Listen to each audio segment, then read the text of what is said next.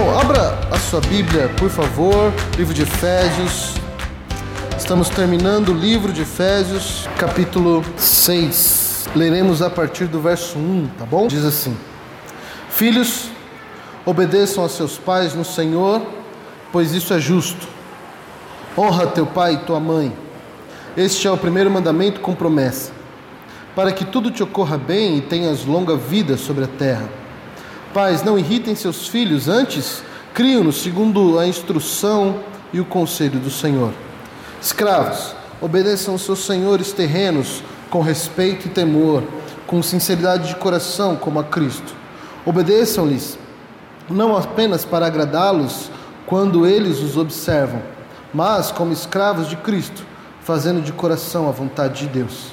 Sirvam aos seus senhores de boa vontade, como servindo ao Senhor e não aos homens, porque vocês sabem que o Senhor recompensará cada um pelo bem que praticar, seja escravo, seja livre. Vocês, senhores, tratem seus escravos da mesma forma, não os ameacem, uma vez que vocês sabem que o Senhor deles e de vocês está nos céus, e ele não faz diferença entre as pessoas. Amém. Pai, nós agradecemos tua palavra, palavra essa que é santa, que é eficaz Palavra essa, Senhor, que atinge o nosso coração e que nos faz transformar a nossa vida. Que o Senhor, nesta noite, possa levar a nossa mente, o nosso coração até a tua presença, Senhor.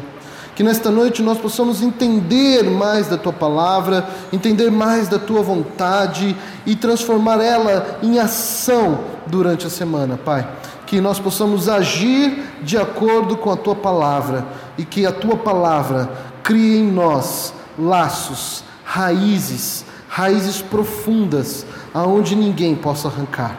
É isso que nós pedimos, Pai, em nome de Jesus. Amém.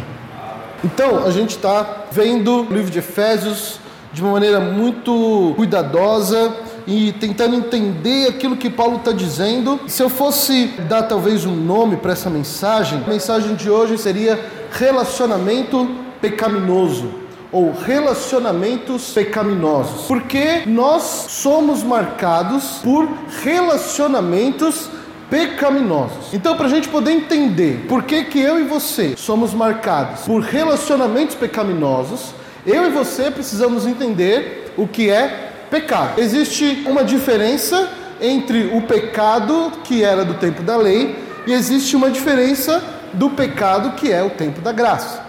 Então, o que, que é o pecado da lei? O pecado da lei é você infringe a lei, você quebra a lei, e porque você infringiu a lei, e porque você quebrou a lei, você está pecando. Então, esse é o pecado. Então, se a gente fala assim, ah, qual é a definição de pecado? E aí a pessoa diz assim: a definição de pecado é não fazer as leis de Deus. Então, essa pessoa está no tempo da lei. Essa pessoa ainda não entendeu a graça.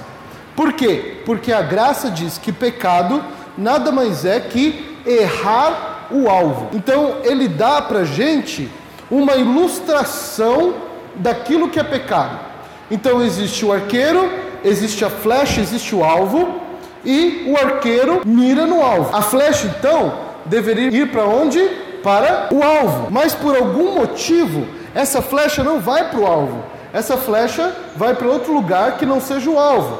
Ou seja, essa flecha não está aonde ela deveria estar. Ela não fez aquilo que ela deveria fazer. Então errar o alvo e o pecado é: se eu sou e eu posso ser um bom marido, mas se eu não sou tão bom marido quanto eu poderia ser, eu estou em pecado. Eu sou uma boa esposa, eu sou um bom pai, eu sou um bom funcionário, eu sou um bom estudante, eu sou qualquer coisa que é boa, mas se aquilo que é bom não é tão bom quanto eu poderia ser, eu estou em pecado. E aí isso muda radicalmente a nossa essência daquilo que é pecado. Porque a gente entende que, ah, menti, pequei. E aí a graça diz assim: não é que você pecou porque você mentiu. Você pecou quando você sentiu necessidade de mentir por algum motivo. É muito mais amplo a discussão de pecado do que eu e você a gente imagina. Então o problema é, olha só, eu pequei de alguma forma, eu fui lá e pequei.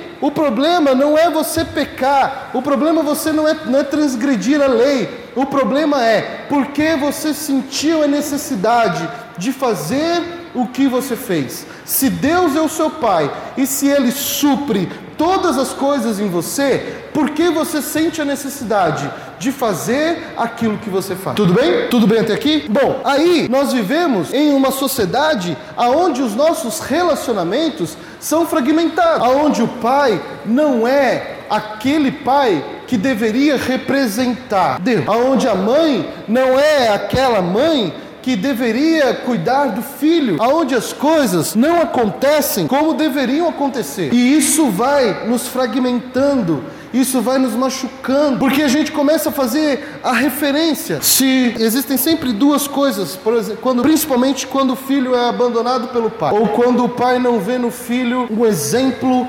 relevante. É, o filho e a filha, ela toma duas posturas. A primeira postura é: se o meu pai não é relevante, ou se o meu pai não, não, não, não é um pai que ele deveria ser, então eu vou fazer o que eu quiser da vida. Eu vou ser quem eu quiser. Eu vou tomar a, a minha vida em minhas mãos eu não vou honrá-lo, eu não vou obedecê-lo, eu não vou estar com ele. E aí a gente diz assim: esse menino é revoltado. Mas ninguém pergunta o porquê que essa criança é revoltada. Qual é a revolta dessa criança? Mas você também, dependendo da maturidade da criança, você tem uma outra postura.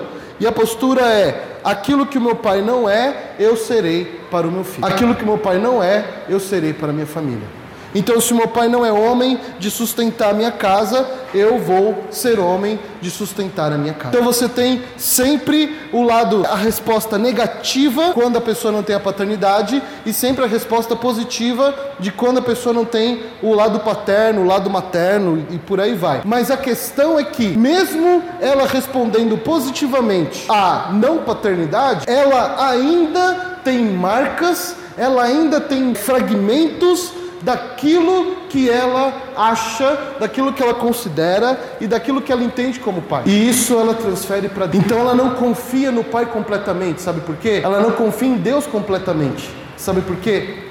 Porque ela acha o seguinte: meu pai me abandonou. E se meu pai me abandonou um dia, esse Deus que se apresenta como pai, ele vai me abandonar também. E a gente vai então criando problema. A minha mãe ela nunca esteve presente, ela nunca me amou, ela nunca disse eu te amo, filha, ela nunca me deu um abraço, eu nunca me senti seguro ao lado dela. E se eu nunca me senti seguro do lado da minha mãe, e se minha mãe nunca me protegeu como ela deveria ter protegido, e se minha mãe nunca me abençoou como ela deveria ter me abençoado, em quem eu posso confiar? Vocês conhecem aquelas pessoas, as famosas desconfiadas? Aquelas pessoas que sempre você é amigo você já conhece há um tempo, mas parece que ela sempre coloca uma barreira. É diferente, a gente tem que colocar limites nas amizades, mas existem pessoas que colocam barreiras.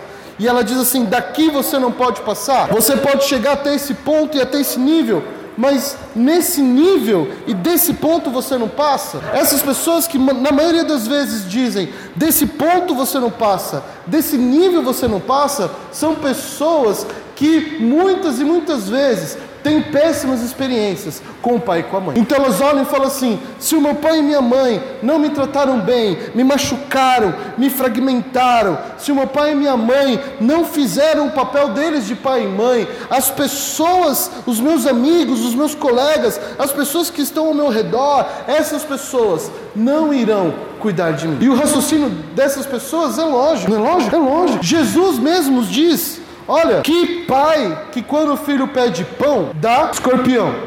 E ele diz: Olha, se o seu pai, sendo mal, te oferece coisas boas, quanto mais Deus. Ou seja, de, Jesus usa a referência do pai mal para falar que aquele que pai que é mal, Deus é muito melhor e muito maior do que o pai.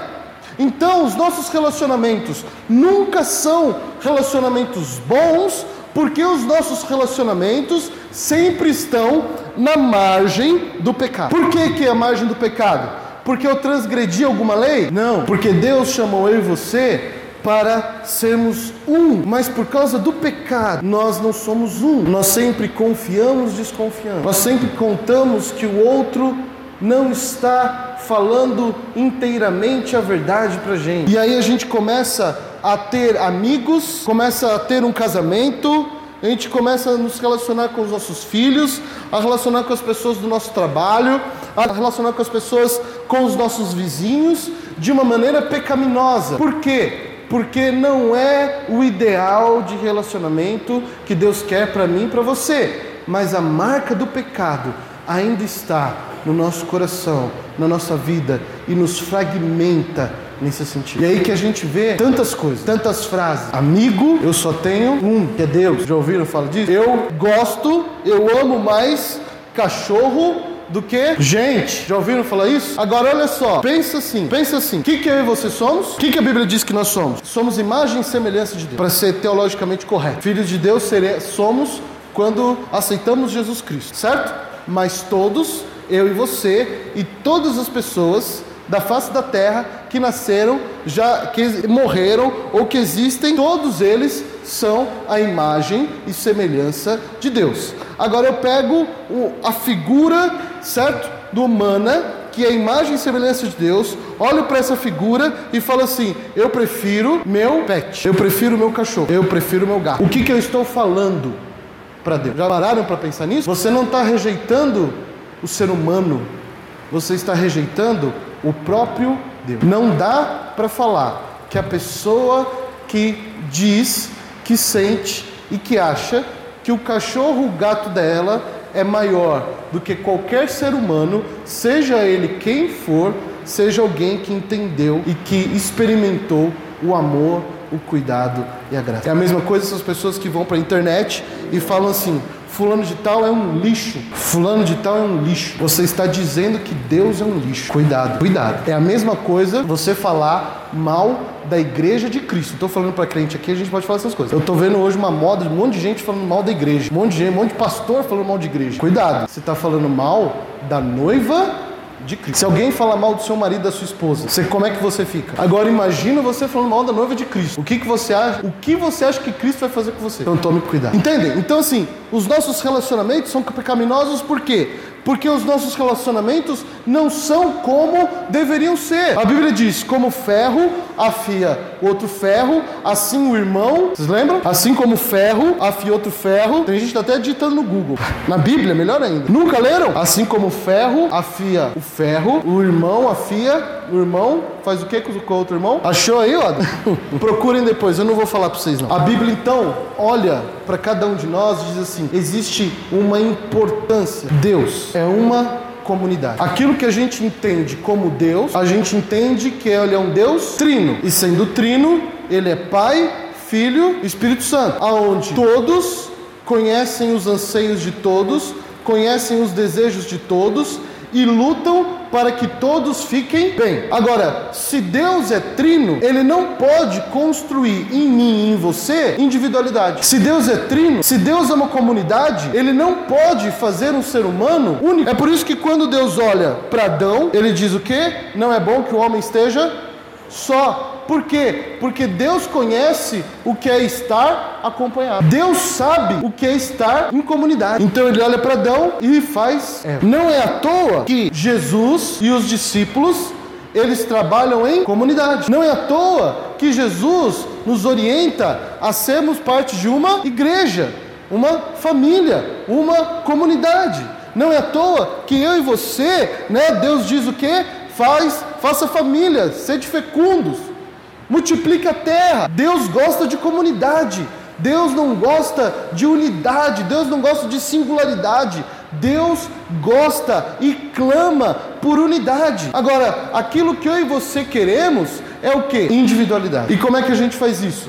Quando a gente passa a olhar para o outro e esperar do outro aquilo que a gente quer. Então eu olho para o Sandro e a gente é amigo, e eu espero que o Sandro contemple todos os meus desejos. E aí dá três meses de amizade, quatro meses de amizade, cinco meses de amizade, e eu chego lá para Josi e falo assim: amor, eu encontrei um amigo. O Sandro é um cara maravilhoso, é um cara honesto, é um cara sincero, é um cara que gosta de, de novo som. Você gosta de novo som? É.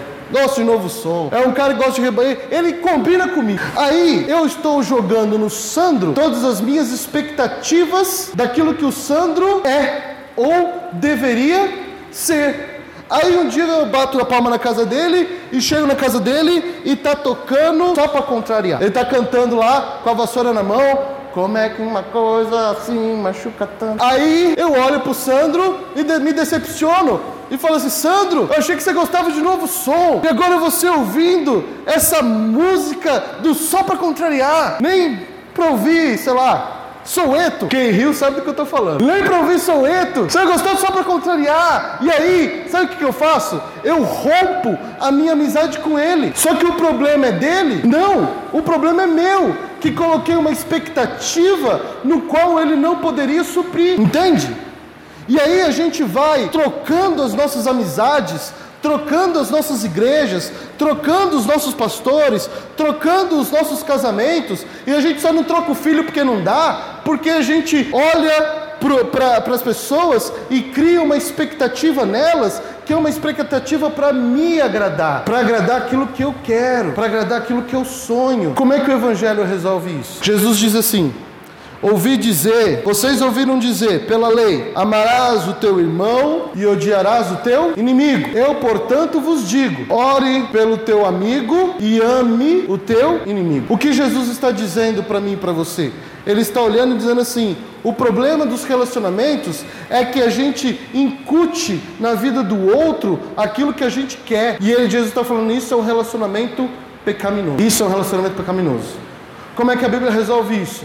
Em vez de você olhar para o outro e desejar no outro aquilo que você quer, você ame o outro e o sirva naquilo que ele precisa. Então a ideia é não é olhar para o Sandro e dizer assim, Sandro, no que você pode me ajudar, mas é olhar para o Sandro e dizer, Sandro, o que que eu posso te servir? Como eu posso te servir? Entende a diferença? Porque às vezes a gente chega aqui na igreja e a gente olha para a igreja e fala assim: como a igreja pode me servir. Não é assim? Como o meu patrão pode me servir. Como fulano de tal pode me servir. Mas eu queria ver aqui na igreja pessoas que chegam e falam assim: como é que eu posso ajudar? É esse tipo de amor que Jesus espera de mim, de você. Os irmãos, era Tiago, Tiago e João, eles chegaram para Jesus e falaram assim: Jesus, olha só, você vai dar o trono de Davi, você vai ser o rei dos reis aí, o senhor dos senhores.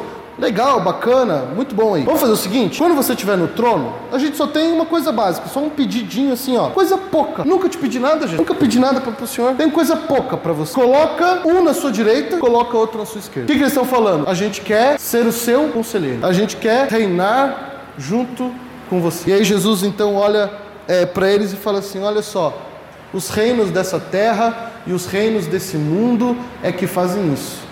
Se vocês querem ser os primeiros no reino do céu, seja o primeiro a servir. Como é que a gente então vai servir? Amando os inimigos, nos oferecendo para ajudar ele naquilo que eles precisam. Como é que eu santifico os meus relacionamentos? Em vez de você esperar que o outro faça alguma coisa por você, faça alguma coisa pelo outro. E não espere nada em troca. Porque às vezes a gente faz e aí demora alguns anos e essa pessoa dá uma mancada com a gente. E o que, que a gente fala? Eu ajudei essa pessoa. E quando eu precisei, ela não fez nada. Isso demonstra aonde está o seu coração. E o seu coração está no relacionamento pecaminoso. Tá bom, pastor, você está falando aí, mas você não entrou no texto. Então vamos entrar no texto. Então diz assim: Filhos, obedeçam seus pais no Senhor, pois isso é justo. Honra teu pai e tua mãe. Este é o primeiro mandamento com promessas, para que tudo te ocorra bem e tenhas longa vida sobre a terra. Então, olha só, o relacionamento de pais e filhos, e principalmente o relacionamento dos filhos para os pais, também são pecaminosos. Eu sempre digo isso, né? Eu já disse isso outras vezes aqui, né? É muito legal você tirar uma selfie com sua mãe, muito legal você tirar uma selfie com seu pai e você colocar lá no Instagram, pai te amo, mas você não passa um pano no chão, mas você não lava uma louça, mas você não obedece uma regra simples, que é vai estudar, não é? Você não cuida, você não visita, você não faz nada. E aí chega no dia dos pais, você lá escreve um texto lindo e os pais e as mães choram todas as vezes não é? É um, um, safado, é um sem vergonha, mas é nosso filho, a gente ama, não é verdade? Não é verdade? A gente ama essa, essa, essa coisa ruim, é a gente que fez, é nosso. E aí a gente chora, e a gente se emociona, não é? E legal, que bom, é maravilhoso receber homenagem do pai e da mãe. Mas vamos falar a verdade? Você que é só filho, porque pai e mãe sabe disso. Mas você que é só filho, o que pai e mãe quer é obediência. E isso é todo dia. Agora, como é que a Bíblia diz isso pra gente? A Bíblia fala assim: olha só, você precisa honrar o seu pai, você precisa honrar a sua mãe. O que, que é honra? Você saber que o seu pai e a sua mãe têm uma posição de privilégio. Honra é todo aquele e aquela que tem uma, uma posição de privilégio dentro de casa. E olha só, a gente vive num país democrático, legal, bacana, que bom, vamos continuar lutando pela democracia. Mas dentro de casa não existe democracia. Dentro de casa existe quem manda e quem obedece. Quem manda? Pai e mãe. Quem obedece? Os filhos. E por que, que os filhos obedecem? Porque isso é honra para o seu pai e para sua mãe. Se você não consegue obedecer ao seu pai, se você não consegue obedecer à sua mãe, você nunca vai conseguir obedecer ao seu chefe. Você nunca vai conseguir obedecer a Deus. Então, pensa na obediência como um treinamento. Porque hoje o seu pai e sua mãe só falam assim para você: vai estudar. E tá tranquilo. Tá bom. Certo? Amanhã o seu chefe vai falar para você: vai trabalhar, vai fazer serão, vai ficar duas, três. É uma palavra antiga. Se, né, vocês vão saber o que é isso. Vai ficar duas, três horas a mais trabalhando, vai levar trabalho para casa, vai fazer relatório. E se você não entende o princípio da honra para o seu pai e para sua mãe, você nunca vai conseguir honrar ninguém. E se você não honrar ninguém, você nunca vai ser honrado. Porque eu honro não porque a pessoa merece, eu honro pela posição que ela tem. Ah, mas meu pai é um sem vergonha, pastor. Mas a minha mãe não me amou. Ele ainda é seu pai, ela ainda é sua mãe. Continue honrando. Ah, mas eu preciso obedecer? Quando é ímpio, a regra muda um pouquinho. Porque, obviamente, você não vai obedecer tudo que o seu pai e sua mãe falar. Seu pai falar assim para você: se joga da ponte. Eu espero do fundo do meu coração que você desobedeça, certo? Se é para preservar a sua vida, se é para preservar sua dignidade, não faça, ok? Mas cuide, porque honra também é cuidar, né? Então, o seu pai chega lá, bêbado em casa. O que, que você faz? Bate nele, fala que ele é um sem vergonha, fala que ele é um safado. Você precisa honrar ele. É difícil? É difícil. Eu acho difícil. Um pai que chega bêbado em casa, o que, que você quer? Quer chutar o cara, gastando o pouco dinheiro que a gente tem com pinga. Mas a Bíblia diz: honra, honra. Pega ele, coloca ele na cama. Se ele estiver acordado, faz um café. Aí ele vai falar assim: está fazendo isso porque me ama? Aí você pode até falar: também, mas porque Deus mandou. Honrar o pai, honrar a mãe, também é honrar a Deus. É por isso que Paulo diz: olha só que legal. Filhos, obedeçam seus pais no Senhor, por ir, pois isso é justo. Ou seja, se você não consegue honrar o seu pai e sua mãe, se você não consegue obedecer, se você não consegue cuidar deles, você não vai conseguir cuidar das coisas de Deus e obedecer aquilo que Deus pede para você. Porque eu vou te falar um negócio: Deus pede uns negócios para gente que é difícil. Na hora a gente fala, não, eu faço, eu aconteço, e vai, e né? A gente faz igual Pedro, né? Senhor, se vier aqui para te matar, eu sou o primeiro a falar, me leva, eu, eu vou no seu lugar. Mas na hora do vamos ver, a gente corre igual Pedro correu. Não é verdade? Então, quando a gente honra pai e mãe, pelo menos a gente vai ter, igual Pedro, uma possibilidade de um dia nos levantarmos com coragem e honrar o Rei dos Reis. Então honre seu pai, honre sua mãe. Existe, vai existir um momento que a obediência já não vai ser mais obediência, vai ser conselho. Isso é para os adultos aqui, né? Hoje em dia, para aqueles que ainda têm pai e mãe, é, não é mais obediência, é conselho. O pai e a mãe é conselho. E a honra vai permitir a gente escutar o pai e a mãe da melhor forma possível. Vai permitir a gente ouvir, porque por mais que as palavras do nosso pai e da nossa mãe talvez não façam tanto sentido nos dias de hoje, elas ainda têm sabedoria. Então procure sabedoria nos conselhos que o seu pai e a sua mãe dão para você. E ele continua e diz assim: Pais, verso 4: Não irritem seus filhos, antes criem-nos segundo a instrução e o conselho do Senhor. A ideia aqui é, é a ideia de irritar é não faça com que a sua autoridade se imponha sobre a vida do seu filho. Por quê? Porque a gente às vezes confunde autoridade com autoritarismo. É. Quem é autoridade não precisa dizer que é autoridade. Quem é respeitado não precisa dizer que é respeitado. E aí eu vejo, né, eu já vi na rua, né, uma mãe gritando com o filho. E aí ela estava gritando o que com o filho? Ela estava falando assim: "Para de gritar!" É. Ela estava gritando, ela estava gritando, pedindo para o filho parar de gritar. E ela batia no peito, ela falou assim: "Eu sou sua mãe! Eu sou sua mãe!" Poxa, o filho não sabe que ela é a mãe? Agora, se ela precisa dizer que ela é mãe, e se ela precisa gritar para o filho obedecer, ela perdeu a autoridade. E aí, quando a gente perde a autoridade, e a gente quer manter o mínimo a casa em ordem, o que nos resta é o autoritarismo. É por isso que palavras de violência com os filhos não deu certo. É? Tem muito pai que chega e fala assim: filha, se você me aparecer grávida em casa, eu vou quebrar a sua cara. Não dá certo, não dá certo. Porque você está usando de autoritarismo. E se você está usando de autoritarismo, você perdeu a autoridade.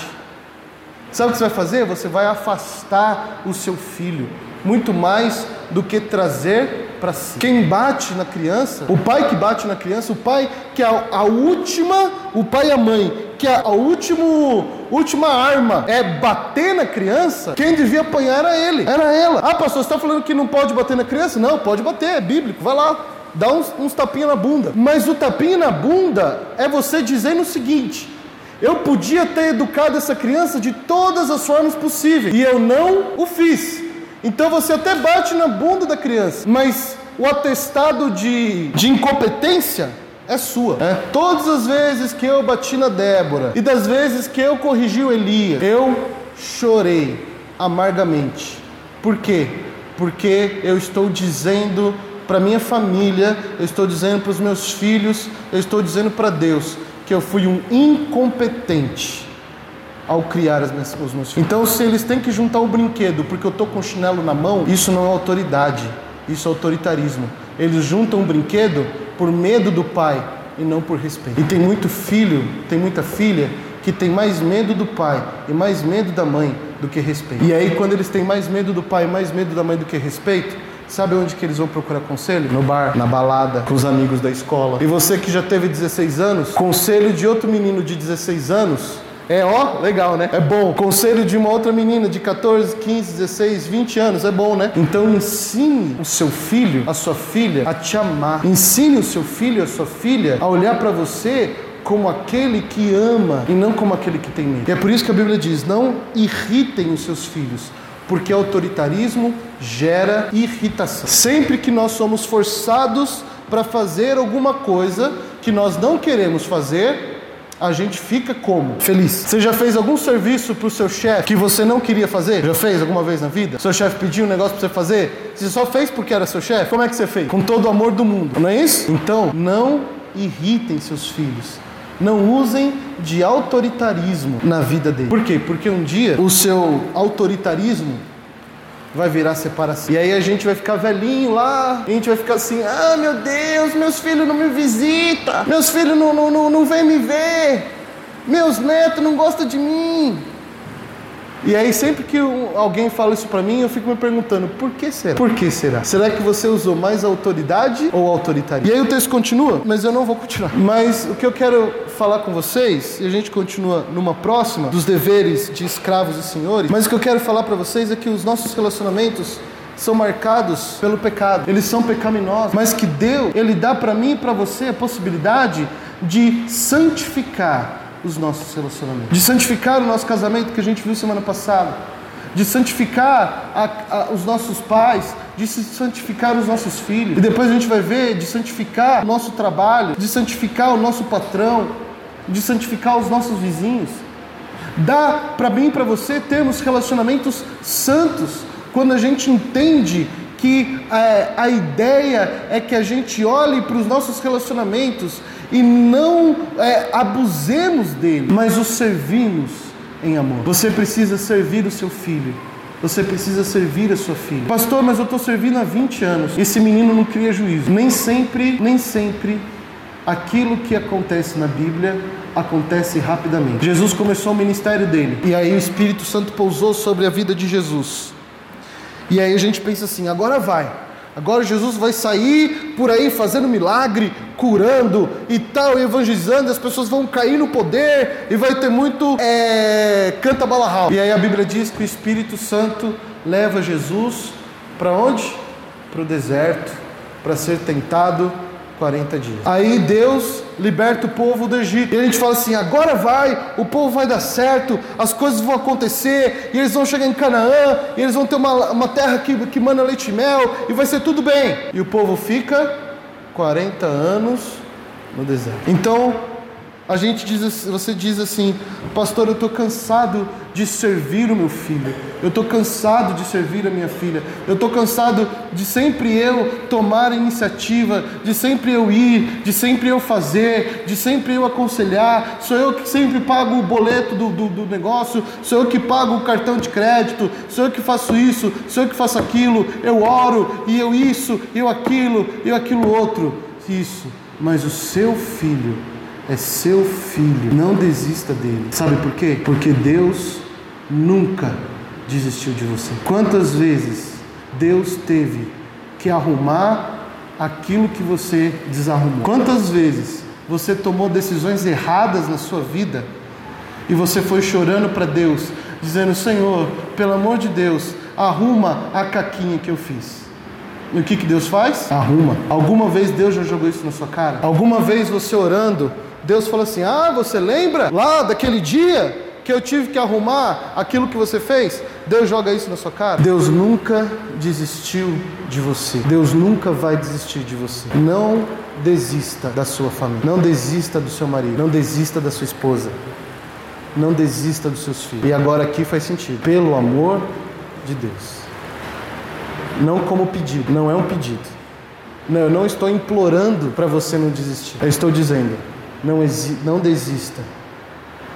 Porque Deus ama você, o seu filho, seu sobrinho, seu vizinho, seu chefe, a sua família. Amém? Que Deus abençoe você. Que você saia daqui cuidado pela presença, pelo amor e pela graça do Senhor. Feche seus olhos. Eu quero orar com você. Se você tiver a sua família perto de você, dá um abraço nela, pega ela, ora com ela, né? chama ela para junto de você, ou chama ele para junto de você.